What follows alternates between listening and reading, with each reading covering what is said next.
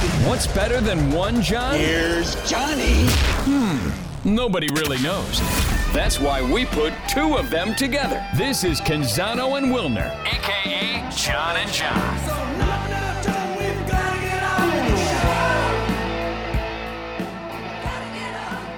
Well, Christmas morning is finally here. It is week one of the college football season. The moment we've been waiting for is finally here. We're going to have some games to talk about. I'm John Canzano. You can read my work and my coverage at johncanzano.com. I'm here with Jon Wilner of the Bay Area News Group. You can find his work at pac12hotline.com.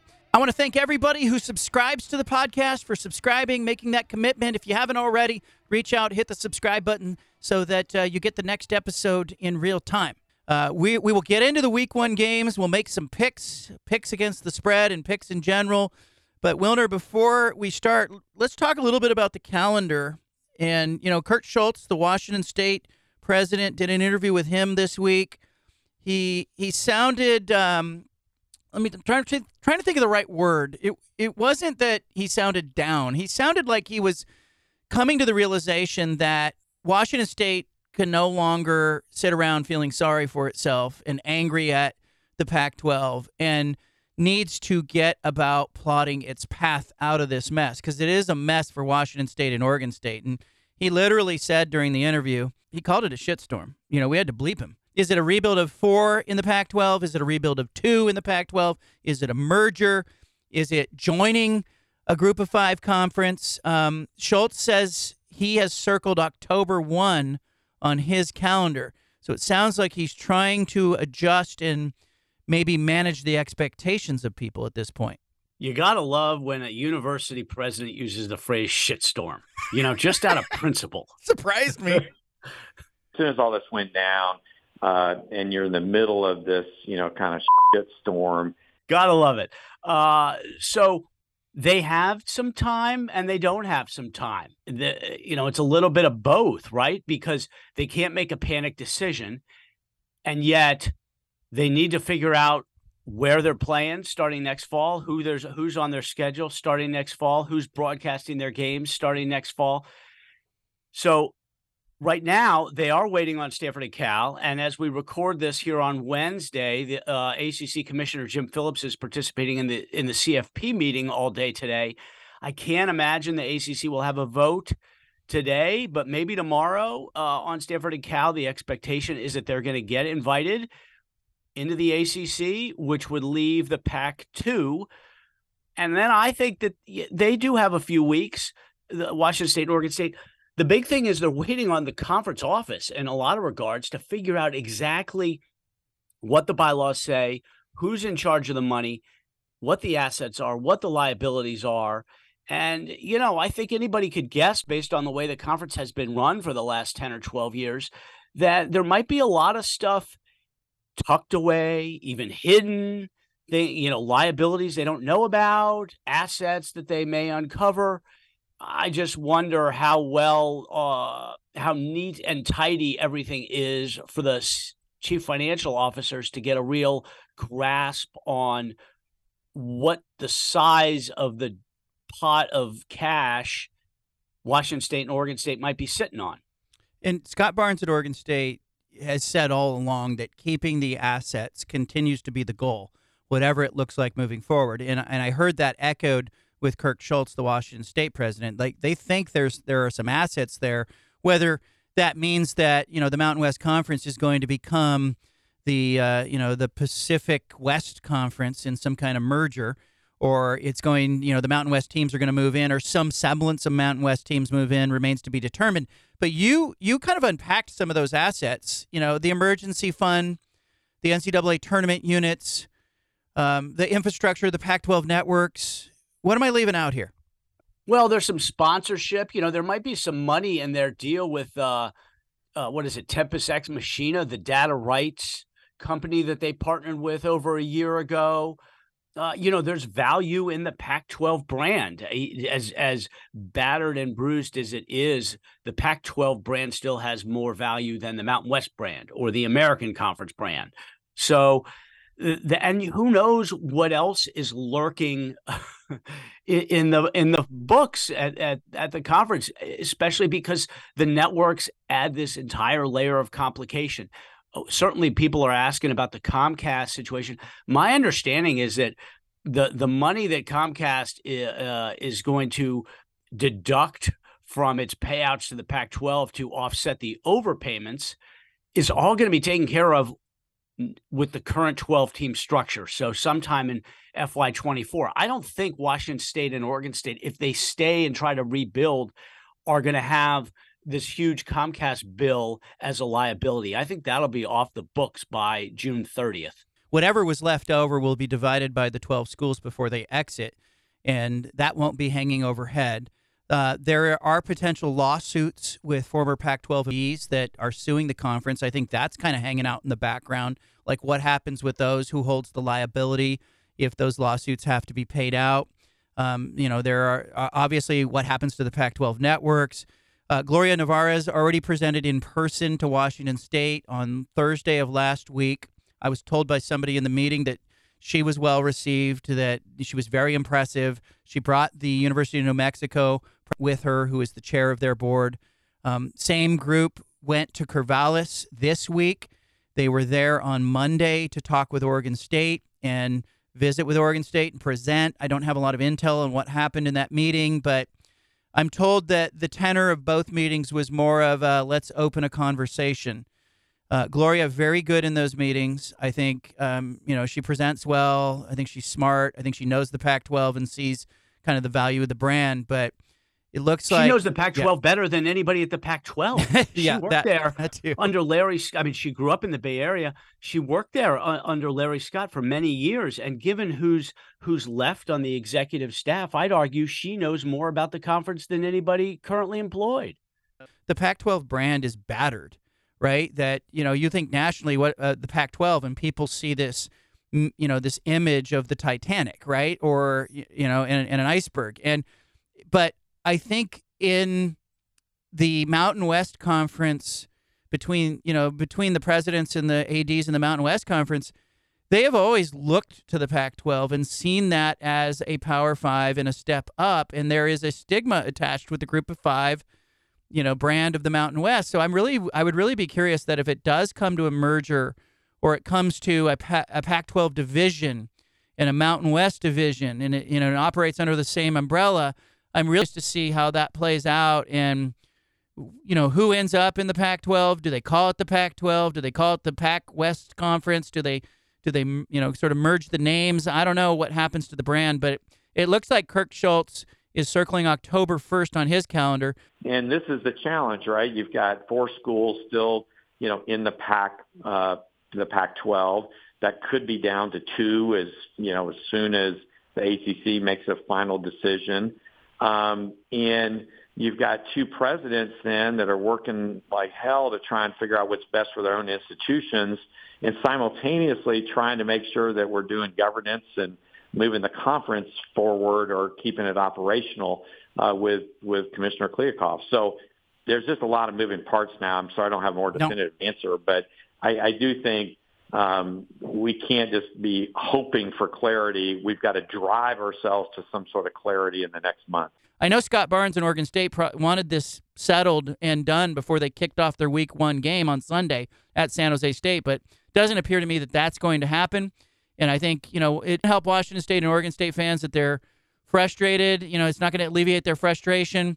But I, it also, Wilner, sounded to me like Schulz was saying that as he dug down and talked to football players in particular, that it became evident that you know they at first said we want we want to be Power Five conference or bust, and but then they later said, well, we want the assets and resources of a Power Five conference, and and so what I think he was saying is, look, if they can find the money from another revenue source, whether it is subsidization from their own campus or not, remains to be seen th- that they would like to continue to fund their programs as if they are Power Five conference members.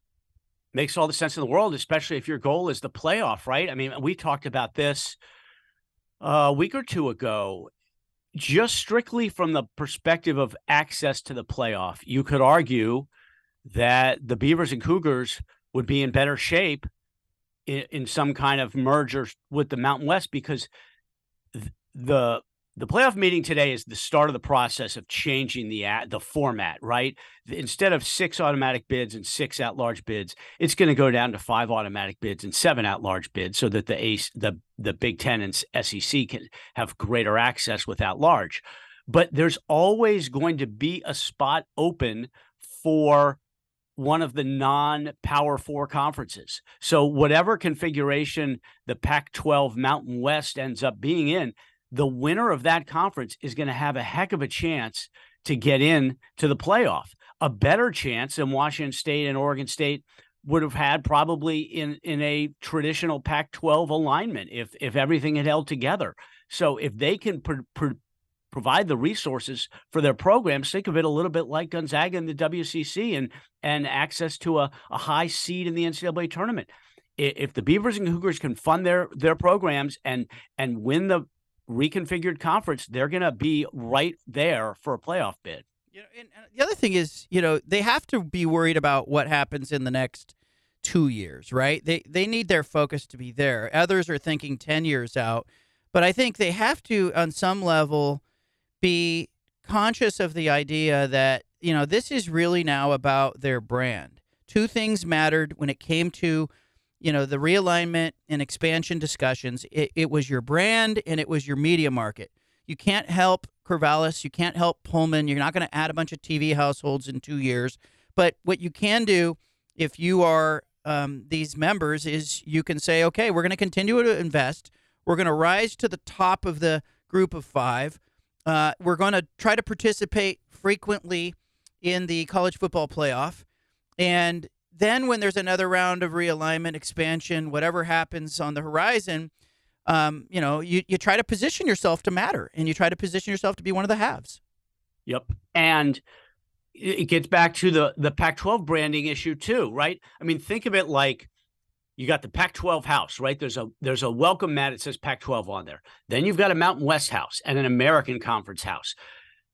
If Washington State and Oregon State remain in that Pac 12 house, even if they open their doors and allow 12 other schools to come in, they own everything that's in that house. And there's a lot of history. They own Jackie Robinson's history and USC football's history. All the history of the Pac 12 conference would remain in that house that has value uh, that Washington State, Oregon State, and any other new members you know could try to uh, to build upon right? It's not the the schools are different the the the people living in the house are different but all the stuff is still there and there's value in that stuff and i think that's something that they've they've got to think long and hard about here over these next few weeks. There in the next month I, and i've been thinking about this i think there's a real lost opportunity going on with the cougar collective and Dam Nation collective. The two collectives at oregon state and washington state i think are are um, are uh, a little bit slow to the punch here.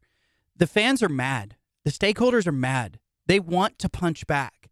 They are angry at Oregon. They are angry at Washington. They're angry at USC and UCLA. They're angry that the Big 12 isn't interested. They're angry at the college football landscape and the ecosystem. They feel helpless. They want to do something. I think the collectives at Oregon State and Washington State should provide that channel for fans. I, I am hearing from fans and stakeholders who go, hey, I would love to, I would give extra money right now because I'm so pissed off. And I, and I think in the next month, while Oregon State and Washington State are waiting to find out where they land and what direction they ultimately take, those collectives should be churning. You know, create a recurring donation opportunity for your stakeholders. Uh, 108 years of history in the Pac 12, $108 recurring annual, you know, donation that you make to your collective. I think there's a huge opportunity for Washington State fans and Oregon State fans who are angry and feeling helpless to get involved and, you know, try to become part of the NIL collective. And I know it's not a bake sale. That's not what I'm advocating for. So don't at me with the bake sale analogies or metaphors, but I just think, you know, those collectives need to seize on this while their universities are trying to figure out what to do they should collectivize the collectives and they should combine them uh, to one like giant Washington State, Oregon State collective, uh, which would, you know, expand the the scope of of the appeal divvy up the money later, but just get as much money with the two schools combined as possible, us against the world, and, and figure out the details later. But you're absolutely right. They need to they need to jump on this moment and and and you know funnel the anger that's out there. I'm John Canzano. He's Jon Wilner. We're going to pivot into the Pac 12 Week 1 games. Uh, let's start with the Thursday night game, 5 o'clock time on ESPN. Florida's traveling to Utah, season opener, Rice Eccles Stadium. Uh, Wilner, you've been looking at the spread on this one. I have. Uh, I'm just thrilled the games are here. You know, finally, it's been a long nine months, that's for sure. So we've got Utah, and I, this was the line as of a day or two ago. Utah, six and a half point favorite over Florida with a total of 45.5. And the big question, of course, is whether Cam Rising is going to play. If he does play, how effective will he be? What kind of rotation will Kyle Whittingham use? If Rising's not available, what do you think? Well, look, I, I this one, and you know, I, I, I want to wait for the. Uh, can, should we ask the FS1 broadcast crew or those people if they've been informed who's going to start at quarterback? Like, look, or ESPN. Yeah, ten minutes before the game, will they get a note a note on that? I'm only kidding. Uh, look, I, I, I look at this as an, a great opportunity for Utah's coaching staff and Utah's home field. Uh, Rice Eccles Stadium is a really difficult place to play. Uh, I, of course, it matters who plays quarterback, but I think you, you're potentially looking at if Cam Rising doesn't play, you're looking at Andy Ludwig finally having an opportunity to game plan with Bryson Barnes. He didn't get to do that in the Washington State Thursday night game last season where he was a surprise starter or when he popped into the Rose Bowl games. So I think it's a very different equation. Um, I have a lot of confidence in the coaching staff at Utah. I just think Utah's the better team. Uh, they, I think they have more depth. I think if if Rising plays, he might be a little rusty. So uh, I still think Utah wins this game. I think they MacGyver it. I think the home field matters big time in Week One, and I was not impressed. Florida finished last season, so I'm looking at Utah to win the game and cover. I think it's going to be close, just like last year. You know, possibly down to the wire. And I do wonder, though. You know, Florida's got a new quarterback, Anthony Richardson, off to the NFL draft, and you know as talented as he was, Florida did have to change their pregame routine with their travel because the hurricane. They left what a day early. They had to stay. I think they stayed in Dallas. So you do wonder with a season opener whether that kind of thing is going to have any any kind of disruptive impact.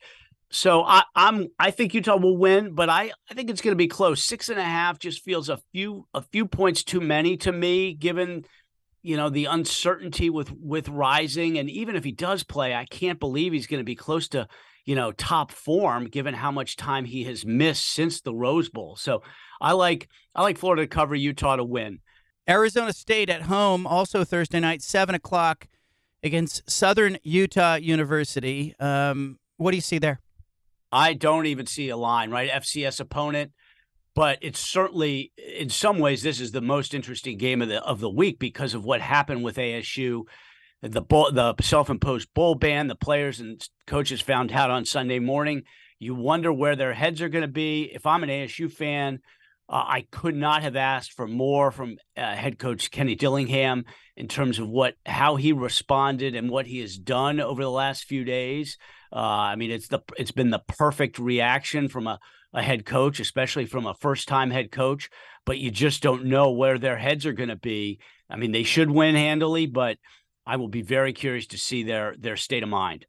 I I think in this one, I regret they're not playing a better opponent because I think this one lines yep. up nicely, provides a lot of focus for a program that I think is going to want to come out at a newly named Mountain America Stadium and fly around and make some noise. And so I think Arizona State uh, especially on the offensive side. I'm curious how Dillingham's team will look, but I think Arizona State plays highly motivated. Of course, they win this game, uh, and I think you know it might be a long season for Arizona State. But I think my regret here is that they're not playing a better opponent because I think they might have been able to steal one had they. Great, uh, great point. And and we could have spent, well, I don't know, a, a chunk of this podcast discussing the ASU situation we'll have time to get to that yeah. the impact. Why, but why won't weeks. why won't Michael Crow fire Ray Anderson? Like what what's going on there? Like what is Michael Ray Crow Anderson? doesn't like to admit when he's wrong. That's my view. He doesn't Yeah. like to admit when he's wrong, when he's done made a mistake. I mean, you know, the guy supported Larry Scott beyond the point at which Larry Scott should have been supported. Uh, the Herm Edwards situation's a, f- a fiasco. The way they've handled it's a fiasco.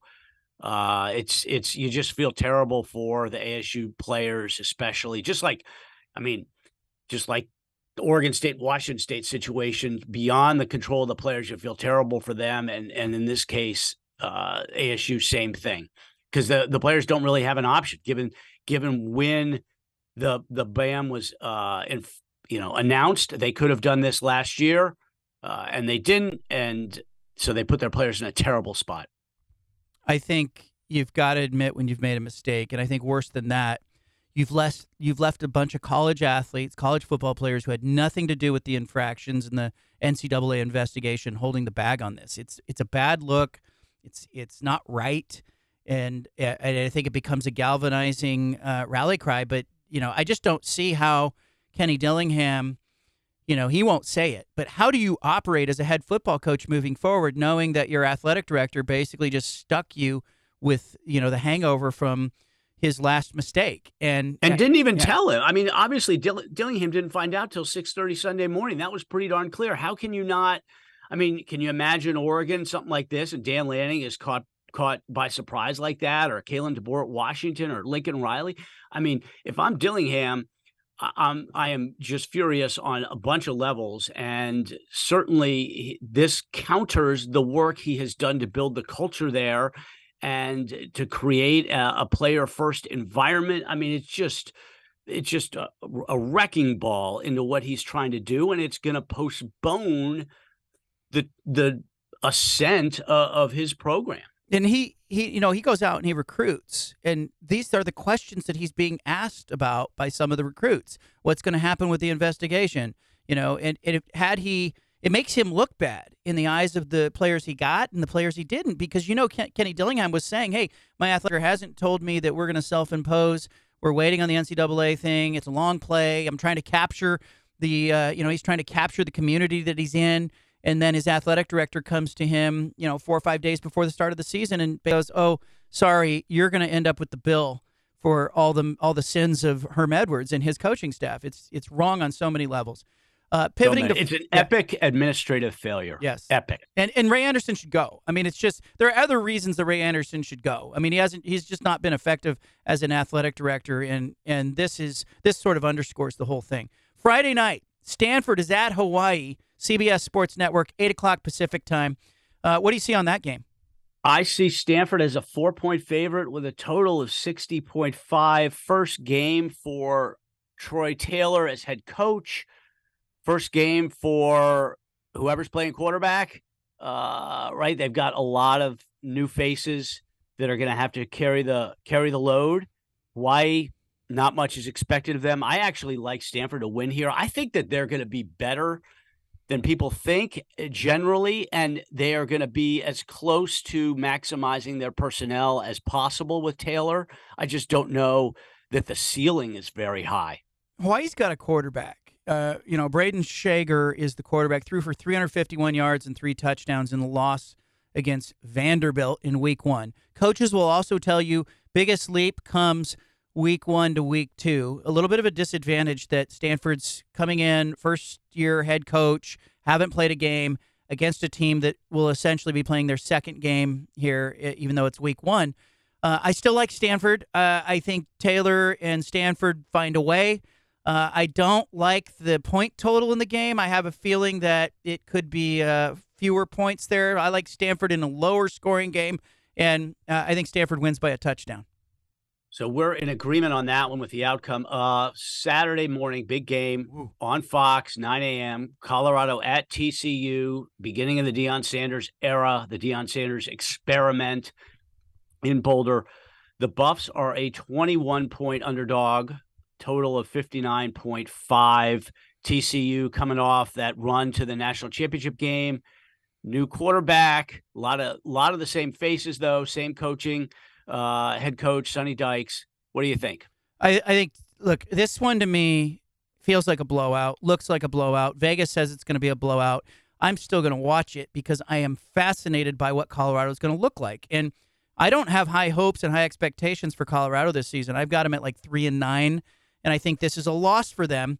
But it's kind of like I'm driving along the freeway. Uh, you know, you see a Winnebago parked on the side of the freeway and it's on fire.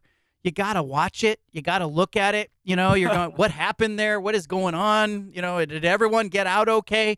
Um, I, I think that, that Colorado can score about 17 points in this game, 14 or 17.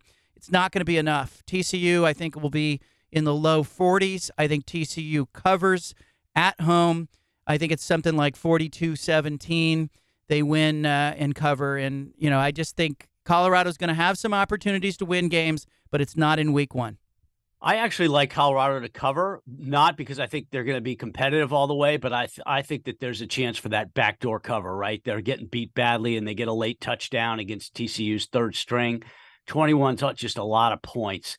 Uh, but to me, the big question is Colorado's the depth and the line play, right? You turn over 60 something guys on your roster and you're taking a huge chance on Uh, your second stringers, right? I mean, you can't go through a game with and only play five offensive linemen and and you know a handful of defensive linemen. So what is the quality of the depth the Buffaloes have, especially on the line. That's going to be the big question. They, you know, the second half could could certainly be trouble for them. You know, I've been watching some of the, I watched some of the week zero games, and you you kind of noted that you know the with the new rules on the clock stoppage on first down and. It, the games are a little shorter. There's about you know 10 to 20 plays fewer in games. Could that play a factor in keeping some of these games closer or keeping the scores down? We'll see uh, as we pivot to the noon game on the Pac 12 networks. Portland State going to Oregon. Dan Lanning, one of the fastest teams in uh, major college football, playing against a Portland State team that is billing itself as the fastest team in their division. And so in the lower division of Division 1 football, Portland State saying, "Hey, we're the fastest team in our division. They're the fastest team in their division." Uh, Oregon's speed, I think, is too much, and uh, you know, I think they run away with this one comfortably. I also talked with Bruce Barnum, the Portland State coach. He told me, you know, his focus is on winning games. They have Wyoming next week. I think down deep, Portland State thinks it has a shot at Wyoming. And I won't be surprised in the fourth quarter of this game if Oregon's up by three scores, if Barnum pulls his starters and it really gets away from Portland State. So keep an eye on that if you're somebody uh, focused on that game. Yeah, I blowout game over by what one o'clock, one fifteen, I would think. Uh, I am curious to see Oregon's offense with Will Stein, uh, the new play caller, but this is not going to be a very good uh, indication, right? Because they're going to keep things under wraps and only only do the bare minimum here to get get through and get into week two. Uh, interesting game, maybe the potentially game of the day. Uh, Twelve thirty on ABC. Boise State at Washington. The Huskies are favored by 14 and a half with a total of 58.5. And I'll just say off the top, and then I'll let you take over. I think that total of 58.5 is going to be trash by the end of the third quarter. Huskies went over the total, what, eight or nine times last year. Both teams have got returning quarterbacks, both have very potent offenses.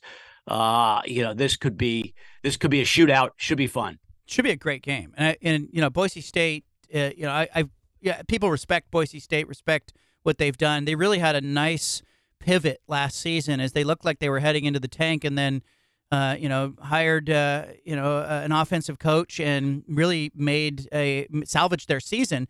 Um, I I love this game. Uh, I love it because I want to watch Washington's defense. Michael Penix Jr. is going to put the ball in the air. The Boise State offense is going to try to do the same.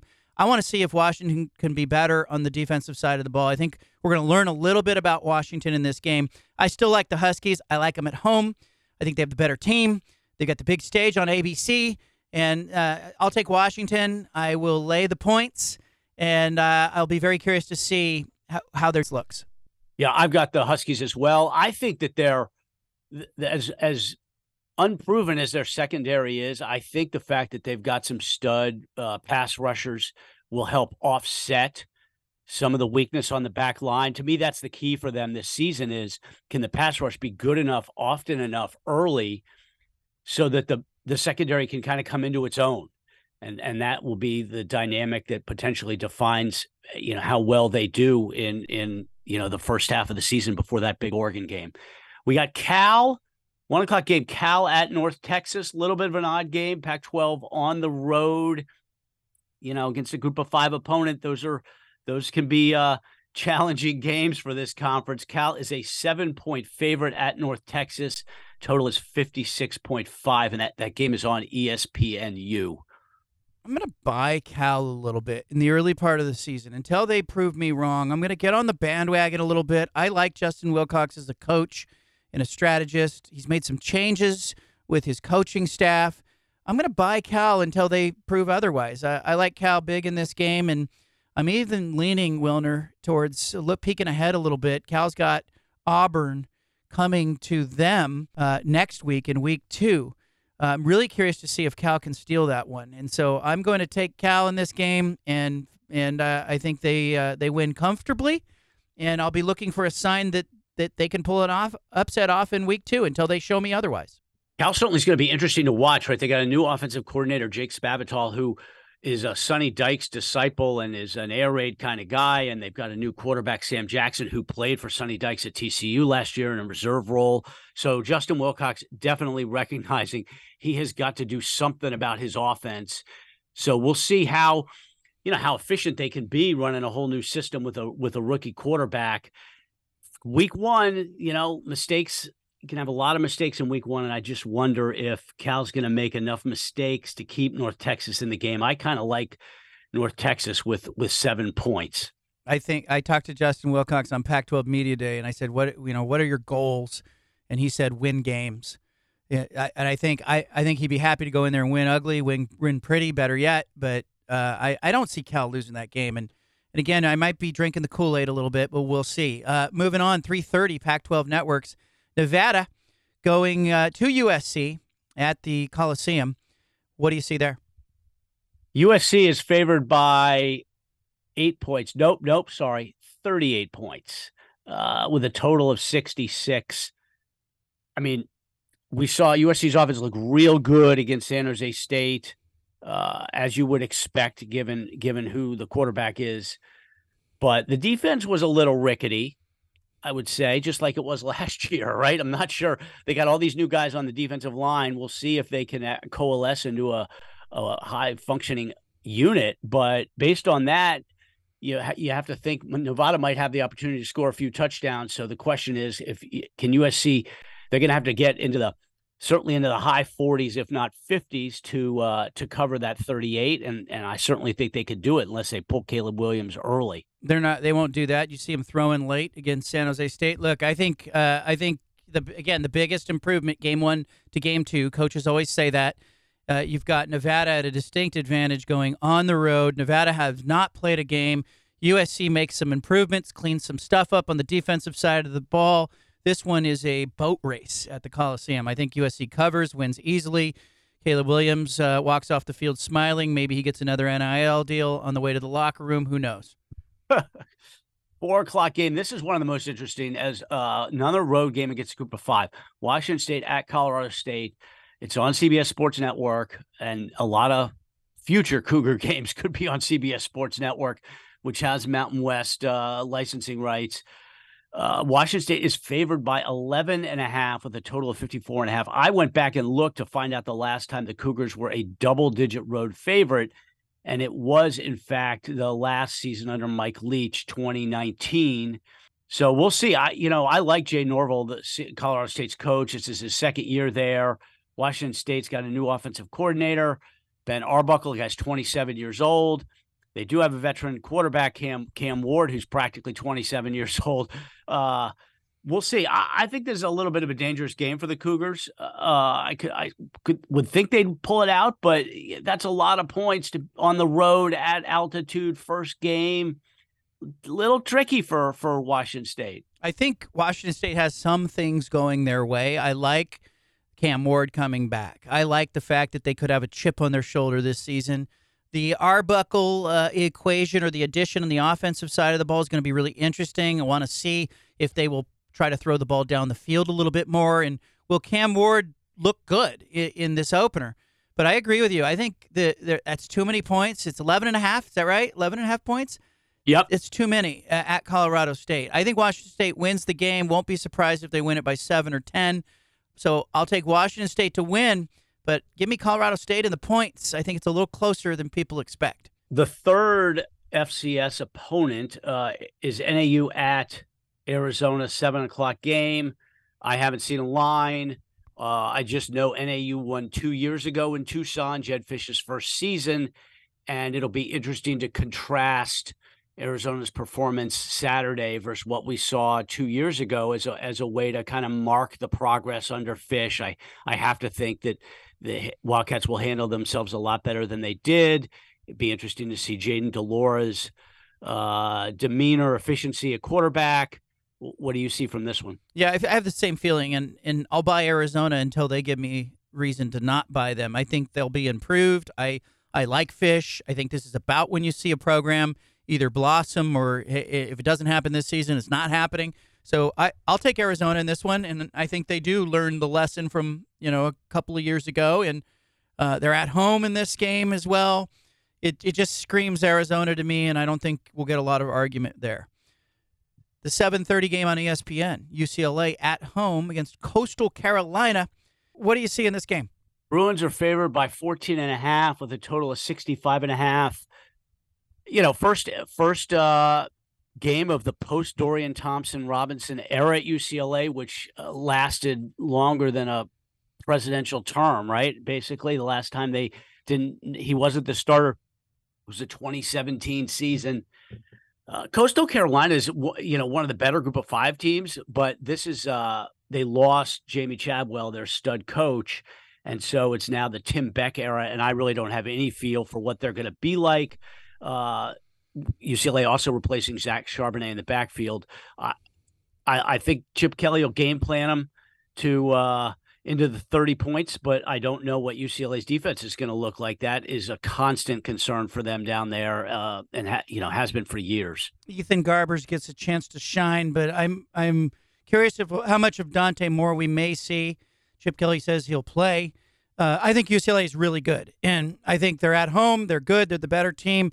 I think they run away with this one, even though Coastal Carolina gets some respect. Oregon State, San Jose State, Sunday game, CBS, 1230 in San Jose. I'll be at this game as well as the Thursday night Utah Florida game.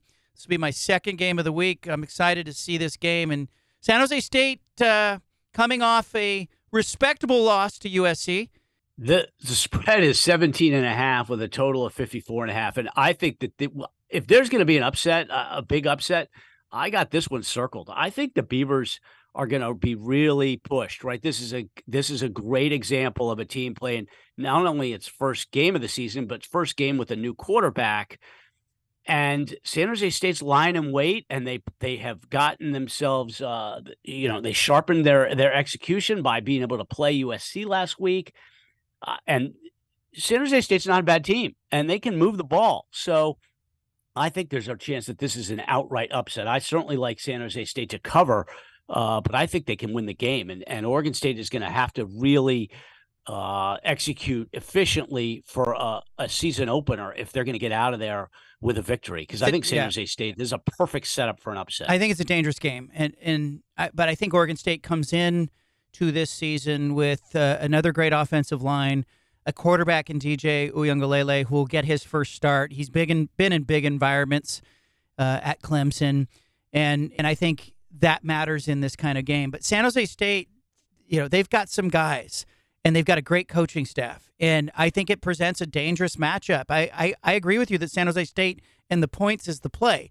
but the Beavers they're playing with a chip on their shoulder, Wilner, and if you if you're telling me that a program that got told that they're left behind is going to be a no show in week one. I would be really surprised by that. So I think that Oregon State wins a very tough physical game. I think they make it tough and physical, but I think it does not come without you know risk and danger and I think San Jose State will score some points in this game. So I think I think you're right to see it as a potential trap, but I think Oregon State survives it. I am very curious about Oregon State, right? Because I agree with you that they've got, uh, and Washington State too, a chip from the, the Pac 2 situation.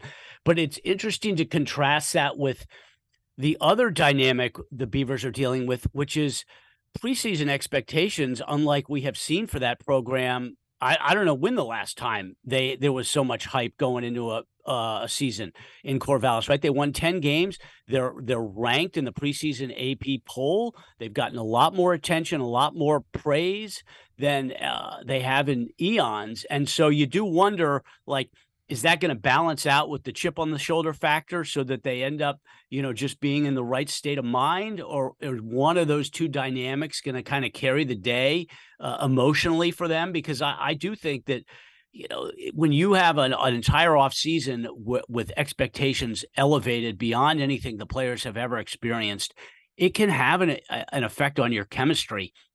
And then here they come a few weeks ago with the with the the destruction of the Pac-12, and that changes their their mentality as well. So it'll be really fascinating to watch not only this game for them, but how their whole season plays out. August thirteenth, two thousand one, cover of Sports Illustrated features Joey Harrington at Oregon, Ken Simonton at Oregon State, with the with the headline "State of War." In Oregon, a national title is at stake. I think the expectations for the the duality of the programs has very few times risen to where it is this season, with two ranked teams in the preseason. You know, we, we can go back to 2008, 2009, where Mike Riley and Chip Kelly were mixing it up for a chance to go to the Rose Bowl. Uh, but few other times has both these programs been this good and this hopeful at this point. And so, was, you know, was Jonathan Smith the quarterback that year? He uh, he absolutely was 2001. Yeah. yeah. So you know he and he remembers that they didn't follow the Fiesta Bowl season with a great year. I mean they came back and they kind of laid an egg and and you know they didn't fulfill sort of the uh, they didn't finish the job. And so I here's another thing like I I occasionally am in touch with Jonathan Smith I have found him a little more distant this off season, And I thought maybe it was because, you know, he was just trying to get away. He's trying to spend some time with his family. I think he does that. I think it's very important to him. But I also think that he was doing a lot of thinking and a lot of planning and a lot of focus on the very you touched on. Like the expectations of this season are going to be different. And I think he's been in that case, you know. They they went 11 and 1 and beat Notre Dame in the Fiesta Bowl and then they came back with the Sports Illustrated cover and they didn't really get the job done. And so I think that that may be ringing in the back of his mind and I think you're absolutely right to kind of look at that. So that's why I think this this opener is super important for his team and if they can beat San Jose State on the road, you look at the rest of their non-conference, it's UC Davis at home and it's San Diego State at home and then Washington State on the road and then home against Utah in week five. Like, you know, everybody looking ahead to week five. No, no, no. You, you, you need to be looking at Sunday. Absolutely. I think that that could be the last game of the week for the Pac-12 could end up being the best game of the week for the Pac-12 for the first and last, right? The Utah, Utah, Florida, and Oregon State, San Jose State, fascinating bookends yep. to uh, to week one. Thankfully, the football is here. We can start talking about that. Appreciate everybody listening. He is John Canzano at johncanzano.com. I'm Jon Wilner, Pac12hotline.com under the Bay Area News Group umbrella. What do you think? You excited? I'm excited. I'm going to those bookend games. So I'm, you know, I'm going to Rice Eccles Stadium for the Florida Utah game, and then I'm heading to the Bay Area to see San Jose State and Oregon State. So I'm really excited to see games. If uh, listeners, you see me at the stadium, give me a fist bump and we'll be back next week with uh, another great episode. We I think next week we're going to pivot into doing two episodes a week through through the remainder of the college football season. So we'll have one that that reacts to the weekend action, and then one that looks ahead with our predictions. Yep, and by then the Pac four could be down to the Pac two. So plenty to talk about on the field and off. Thanks so much, everybody. Have a great week.